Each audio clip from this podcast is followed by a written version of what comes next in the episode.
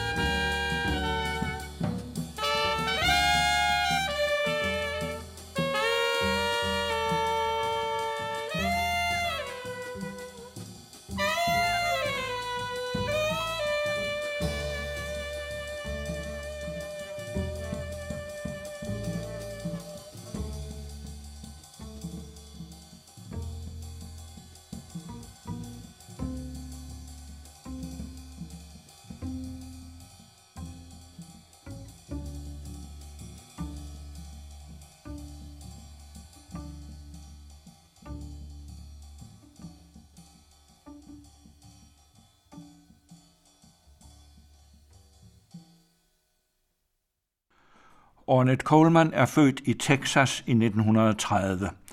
Han var sammen med sine to søskende alene med sin mor, der var stærkt religiøs, og hun kunne gennembanke ham i dagevis for den mindste forseelse. En hver form for forlystelse var forbudt, og hvis Ornette ville høre musik, var hans eneste mulighed at gå fra kirke til kirke og lytte til gospelsang. Alligevel tillod moren, at han købte en saxofon som 15-årig, hvis han selv kunne tjene til den som skopusser. Han lærte sig selv at spille saxofon, men dog så specielt, at han hurtigt blev smidt ud af kirkeorkestret. Siden blev han optaget i det lokale skoleorkester, men da han smuglede nogle uortodoxe improvisationer ind i en march af Susa, fik han selv marchordre. Som 19-årig fik han job i et lokalt bluesband, men under en optræden på et værtshus i Baton Rouge, Louisiana, vagte han spil så meget en forarvelse, at en gruppe værtshusgæster bankede ham sønder og sammen og smadrede hans saxofon. Og da han mange år senere blev berømt og sendte nogle af sine plader hjem til moren, fandt han dem under et besøg uåbnet i en skuffe. For hende var og blev det djævelens musik, mens andre hørte englene synge.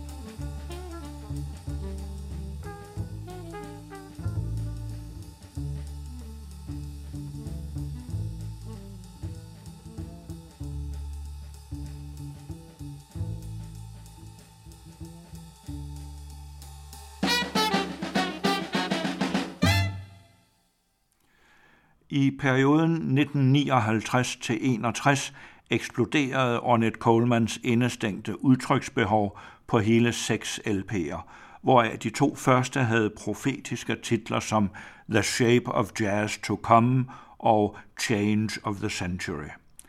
Ikke siden bebop-revolutionen i begyndelsen af 40'erne var der skabt så radikal jazzmusik. Ornette Coleman og hans trompetist John Cherry fik i den anledning job på den berømte Five Spot i New York. De var oprindeligt hyret for to uger og blev forlænget med to måneder ekstra. Men der var unægteligt tale om en skandale succes. Mange forfattere, skuespillere og malere kom der aften efter aften, og også en klassisk komponist som Leonard Bernstein udtrykte sin begejstring. Men i jazzkredse var meningerne skarpt delte, og mange var enige med den respekterede bebop-trommeslager Max Roach, der en aften tog på Five Spot for at tjekke, hvad der egentlig foregik, og reagerede prompte ved at gå op og stikke Ornette Coleman en på skrinet. Nu var det ikke længere en værtshusbande i Baton Rouge, der reagerede med vold på hans musik. Nu var det jazzens førende trommeslager. Også Miles Davis var rasende og sagde blandt andet, for helvede mand, prøv at lytte til, hvad han skriver og hvordan han spiller. Hvis man skal tale psykologi, så har manden da fuldstændig knald i låget. Og det kan Miles Davis da i en vis forstand have haft ret i, især hvis han havde tilføjet, at der jo godt kan komme stor og netop helbredende musik ud af at have knald i låget. I modsætning til den hidtidige tonale jazz, der tog udgangspunkt i en enkelt toneart, kan Ornette Colemans musik snarere kaldes pantonal, fordi han ikke diskriminerer mellem tonearterne, men bevæger sig frit imellem dem eller hen over dem. Solisten har frihed til at improvisere ud fra den klangbund, som temaet skaber i hans følelsestruktur, samt den inspiration, han på stedet får ved at lytte til de andre musikere. Når jeg netop kalder Ornette Colemans musik for ikke-diskriminerende, er det for at fremhæve, at der er en forbindelse mellem hans musik og den løbende kamp imod racismen, som jo nu er kulmineret med en sort præsident i det hvide hus. Ornette Coleman havde bitre erfaringer med den amerikanske racisme, men den politiske kamp for ligestilling mellem raserne blev hos ham omsat til en musikalsk kamp for ligestilling mellem tonerne. Og at inspirationen netop var både politisk og musikalsk, antyder Coleman selv, når han definerer sin hensigt som at fjerne kastesystemet fra lyden.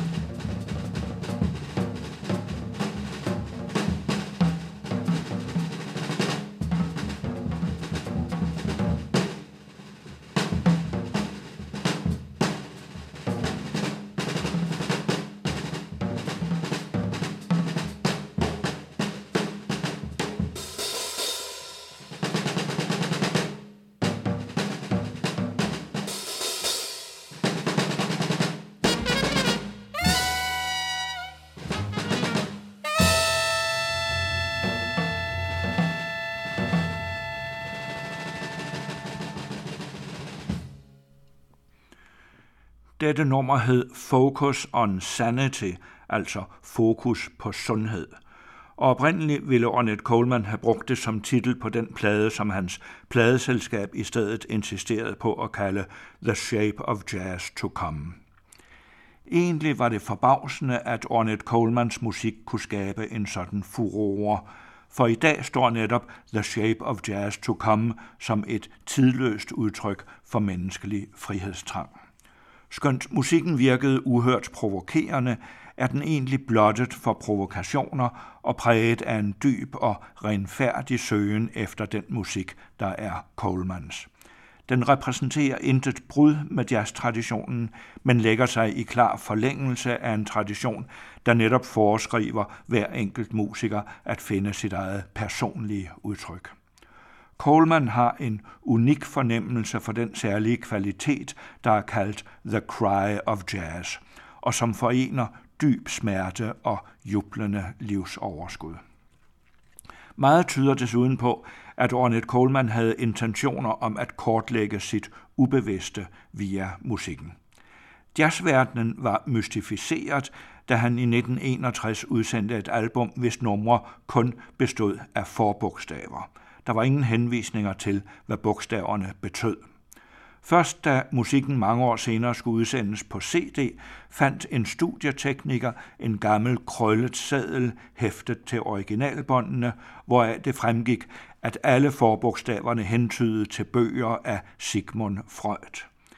Det har sin egen klare logik, at netop skaberen af en jazzform baseret på frie associationer måtte fatte interesse for Freud, der jo skabte psykoanalysen på en klippefast tillid til netop de frie associationers helbredende virkning. Når patienten lå på divanen og fortalte alt, hvad der faldt ham eller hende ind, ville disse spredte indfald gradvist samle sig til mønstre, der skabte orden i kaos. Et Ornette Coleman-nummer med forbogstaverne RPDD henviste for eksempel til Freuds bog Relation of the Poet to Daydreaming, og Ornette Colemans digteriske dagdrømme blev formuleret sådan her.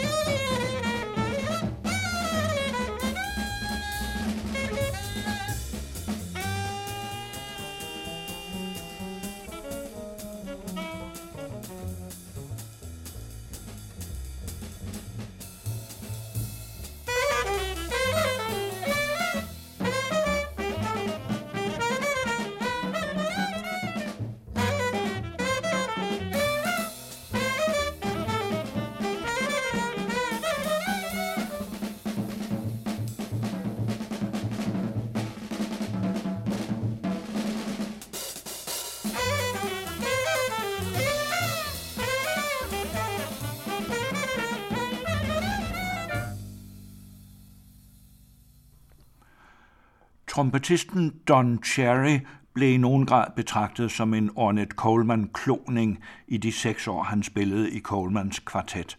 Han var imidlertid meget mere end det, nemlig indiskutabelt den mest originale trompetist efter Miles Davis. Han spillede egentlig på en pakistansk lommetrompet, der nærmest svarer til vores kornet. Dette instrument siger samtidig noget centralt om Don Cherry. Han var i bund og grund en verdensvagabond, og efter tiden hos Coleman var han konstant på farten verden rundt. Han var det lysende legebarn, der spillede fri musik med hvem som helst og var levende interesseret i den musik, han støtte ind i. Han lod sig påvirke af både nordafrikansk, mellemøstlig, pakistansk og indisk musik, og rejste ofte sammen med sin makker fra Ornette Coleman-kvartetten, trommeslageren Ed Blackwell. I Italien mødte de den argentinske tenorsaxofonist Gato Barbieri og indspillede mesterværket Complete Communion. Det er meget inciterende at følge det lejende vekselspil mellem Cherry og Barbieri – de associerer frit over temaer og melodistumper af Cherry, præsenterer dem skiftevis unisont og kontrapunktisk, griber dem i flugten og spiller bold med dem med en indforståethed, der lever op til albumtitlen om det fuldkommende fællesskab. Deres spil er vidigt, veloplagt og fantasifuldt. Og netop i deres forskellighed klæder de hinanden ualmindeligt godt – Cherry er den yndefulde, lidt alfa figur, mens Barbieri placerer sig et sted mellem John Coltrane og Albert Eiler med sine variationer over næsehornets fulde register fra dybe honklyde til vinende flageolettoner. toner.